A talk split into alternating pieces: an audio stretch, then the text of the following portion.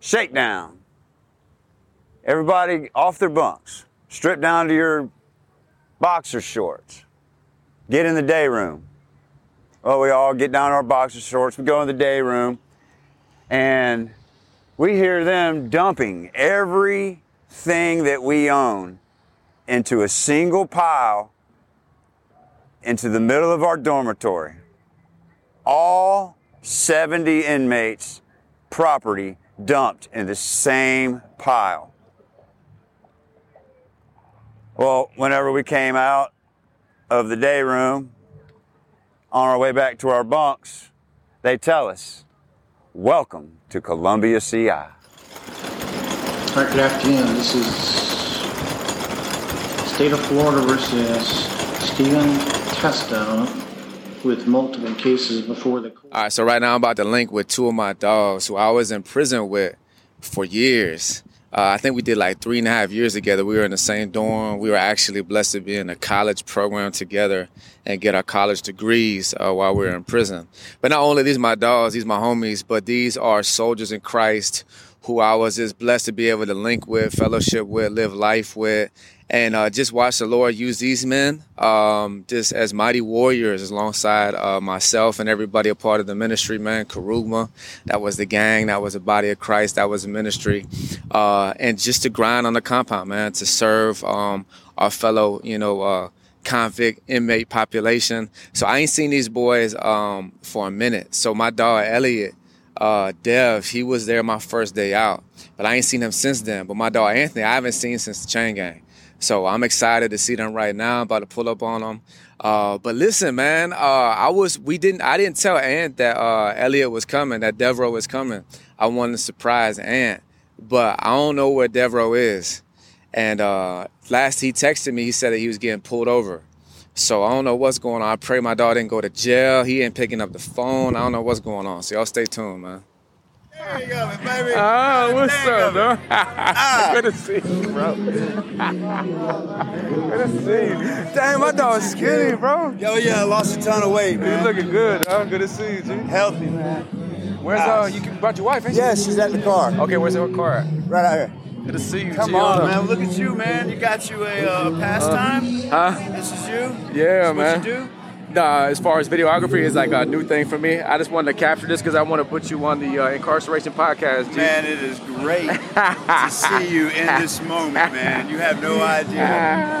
How, how's the Lord been working in your life? Oh, it's been dope, has bro. absolutely been uh, blessing me over and more, uh, more abundant than I could ever believe, man. Hey, it's been what has it been like four years? Four Since years since I last see seen my each dog, other. man. Yeah. Four years. You think so? Absolutely. 2019 uh, was the last time we saw each other. And Yeah. the First day at Columbia CI. Well, to understand that, you got to ha- be aware of how overjoyed I was to get there. You know, I had only been in prison for about six weeks, and I got a summons to come to the lieutenant's office. And the lieutenant, she tells me that I've been selected out of 110,000 inmates in the state of Florida to participate in a program that only required 72. Would I be willing to go to Columbia CI? Well, anybody that knows anything about Columbia, well, no, I don't really want to go there, but this program, you know, it's something for me to do while I'm incarcerated, get a degree, you know. So, yeah, I chose to go. So, we get there. I say we, there was three of us on the bus that came with me to get there. And we get into a dormitory and we put our stuff down and there's about 15, 20 people already here. And as the day progresses, more and more are coming to where we have about 60 guys, maybe 70 guys in the dorm at the end of the day. Well, we're all getting to know each other real well and, you know, understanding our new surroundings and, and who we're going to be living with for the next two years. And we get the call everybody on their bunks. So we get on our bunks. Well, they come in, they tell us that uh, it's a, it's a shakedown. Everybody off their bunks, strip down to your boxer shorts, get in the day room. Well, we all get down to our boxer shorts, we go in the day room, and we hear them dumping everything that we own into a single pile into the middle of our dormitory. All 70 inmates' property dumped in the same pile. Well, whenever we came out of the day room on our way back to our bunks, they tell us, Welcome to Columbia CI. And that was our first day at Columbia CI. But as we were there, we had, some pretty good times. You know, we were 70 guys all banded together, secluded from the rest of the, uh, the compound. We were in a program, had our own computer lab, and man, this was what we were going to do for the next two years. And it worked out really cool. We had some had some really good times. Uh, met some really good people.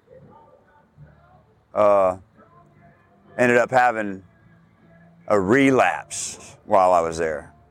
Uh, smoking smoking Tucci, or what they call Tucci, it's spice. But uh, ended up having a relapse.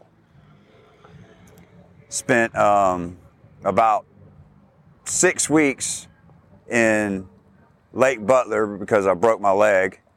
And when I came back, I uh, was smoking Tucci and ended up having an episode to where I gooked out in the bathroom, no unresponsive, and they're screaming the top of my lungs.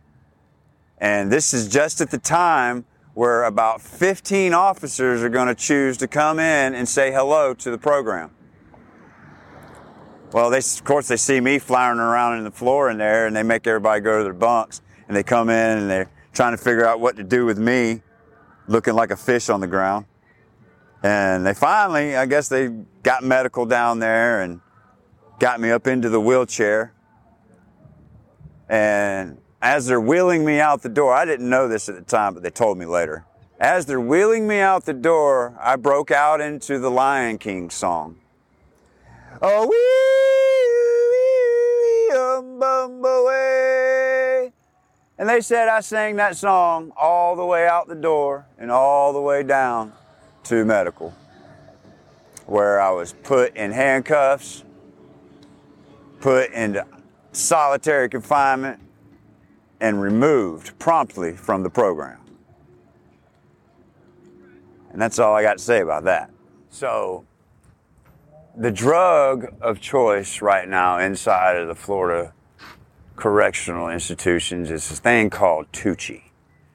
And what Tucci is, is a form of like K2 or spice, but it has been blowed up to the 10,000th degree to where it is a hundred times more potent. And it usually comes uh, in the same form as K2 on some sort of base, but you know, for uh, purposes of getting it into the institution, it has to be on either paper or you know some other thing that can be mailed in or easily transferred by you know staff or other inmates. And you cut it up and you smoke it. And whenever you do that, it's an instantaneous buzz. You don't even have a chance to blow it out before you feel it. And if it's powerful enough, it will send you into what they call a gook out. Now, a gook out is whenever an individual is completely incapacitated, or that's not the right word completely not in control of his own mind or his own body. He will do things like scream and contort himself into all sorts of crazy positions, um, stand up and do a comedy hour. I mean, there's no telling what the reaction will be when they smoke it. And in order to get it, you know, like I said, it comes in through various channels into the institution, but you know, you got the guys that uh, are what they call uh, the plugs. They're the ones that actually have the abundance of the Tucci. And then you have, you know, your little soldiers, your lieutenants. They're the ones that get out and sell the Tucci, you know, and it comes wrapped up. You can get a, you know, a, what we call a cap for 50 bucks. And what a cap is, is a chapstick cap full to the brim. That's worth 50 bucks. Okay, that will usually keep the average geeker or a Tucci head high for about three days. And but you usually only get five dollar bags. And what it is is a little bitty square, about a centimeter by centimeter, inside of a piece of paper that's been wrapped up so tiny. Oh man, one of the craziest things I've ever seen was uh, we were in the dorm and there was a counselor actually inside the dorm speaking to us inmates. And these two guys started arguing. Uh, not really sure what it was about. But before you know it, uh, the one guy credit, he has got a shank. And he is stabbing this guy Cam in the back, right around the back of on his side, right beside where the counselor is sitting. And the whole time this is going on, we're trying to prevent her from seeing it and finding out. And she never finds out. She never seen it. She never seen these two grown men trying to kill one another feet from her while she's trying to do something good for us inside the dormitory. It was just crazy. One of the craziest things I've ever seen. I got saved April 5th, 2015 at Teen Challenge, Pensacola. I already had a case hanging over my head, so I had to transition from being saved, fresh in the Lord, to going straight to prison for five years. Now, I had been to prison twice before that, so I wasn't new to the prison uh, experience, but what I was new to was the prison experience as a child of God. The entire five years that I was away, I was protected under the umbrella of Christ, man, because I was a saved man. It was a different experience than the other two times I had been to prison, whereas I was blessed continuously protected and cared for. And met some really good people and created some really good bonds. But then I got out September 20th, 2020. And all I had ever known on the streets is a life of a drug addict, of a criminal, of a thief, And now I'm returning for the first time as a saint. The struggles that were previously there were still there. Um, the drugs, you know, the availability of that, but yet the desire was gone. So I didn't have problems with drugs. But what I did have a problem with was adjusting and having my family trust me again. They never knew this Dave. They never knew saved Dave's. All they knew was the troublemaker, the drug addict. So being this new man and seeing them still treat me as the old me was disheartening. It was tough trying to gain their trust and show them through my actions that I was no longer that man. There was a few times where uh, I almost gave up, but for God placed people in my life that uh, prevented me from making those mistakes. I got married, uh, got involved with a business partner where we created a fence company, a successful fence company, and here I am two and a half years later, doing better today than I've ever done in my entire life, being respected by the community from which I once did nothing but take from. And I've got the respect of my kids. And to me, that is my greatest accomplishment and my greatest gift from God is the respect of my kids and a legacy that I can leave to them and a name they can be proud of.